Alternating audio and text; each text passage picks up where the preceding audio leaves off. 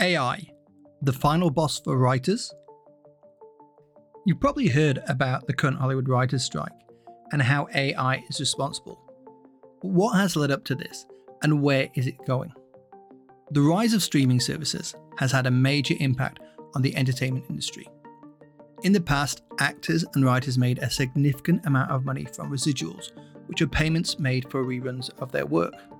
However, streaming services have made it much more difficult to track how often content is replayed, which has led to a decrease in residual payments. As a result, actors and writers are now earning less money overall. For example, Mandy Moore, the star of the TV show This Is Us, revealed that she received residual payments as low as 81 cents from the show's deal with Hulu.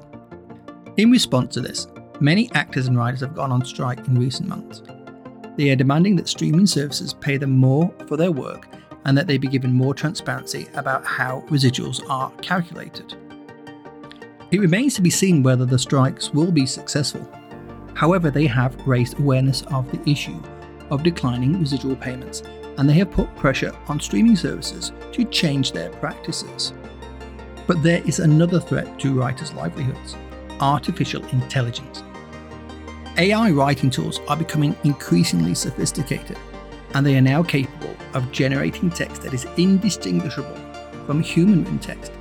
This means that writers are no longer the only ones who can create content. In the past, writers could charge a premium for their work because it was unique and valuable. But now AI generated content is available for free. This has led to a decrease in demand for human writers and has put downward pressure on wages. The rise of AI is just one of the challenges facing writers today, but it is a major challenge, and it's one that writers will need to find a way to overcome. Some writers believe that AI is the final boss that they have to beat.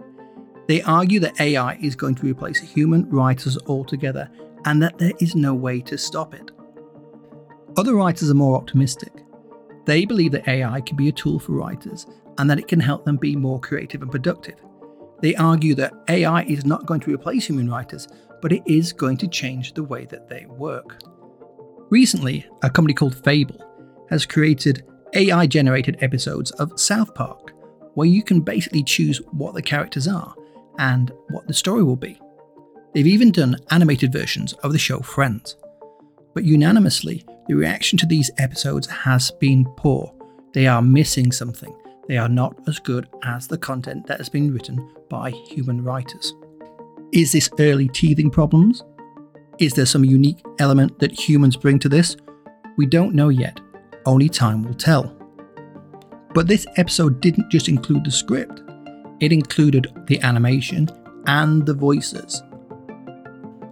Now, South Park's look and feel is very, very simple, but it is only a question of time before the quality of video and animation will improve to the point where it is indistinguishable from filmed content with live actors. And maybe this is another reason why the actors and not just the writers are striking. They see the potential for rip offs of their work, their likeness to exist anywhere. There's already a long history of rip offs and parodies and homages to major content. The Magnificent Seven was a copy of Akira Kurosawa's The Seven Samurai. Quentin Tarantino has regularly copied and mimicked stars of movies from around the world. And every major blockbuster movie now has what is known as a mockbuster. Just take a look at Asylum Films. The future of writing and Hollywood in general is uncertain, but it's clear that AI is going to play a major role. Everyone will need to adapt regardless of which part of TV and movie production they are in. One example is the actor James Earl Jones, the voice of Darth Vader. Jones is over 90, but in 2022 he signed over the rights to his voice to Disney, allowing the company to use AI to recreate his voice for future projects. This means that Jones will no longer need to be present in the recording studio to voice Darth Vader, and that his voice can only be used in any way that Disney seems fit. But Darth Vader will now sound like Darth Vader however long content is produced. So, in this example, is AI Darth Vader taking away a future actor's work, or is it Anakin Skywalker? ensuring that the work done by James Earl Jones in the past is maintained and fans get what they want. So the question stands is AI the villain or the hero? Is it the final boss for writers, actors, producers, everybody in the entertainment industry? Only time will tell, but one thing is for sure the whole industry is about to change forever. Over 90% of this episode was written by AI. Can you tell which bits?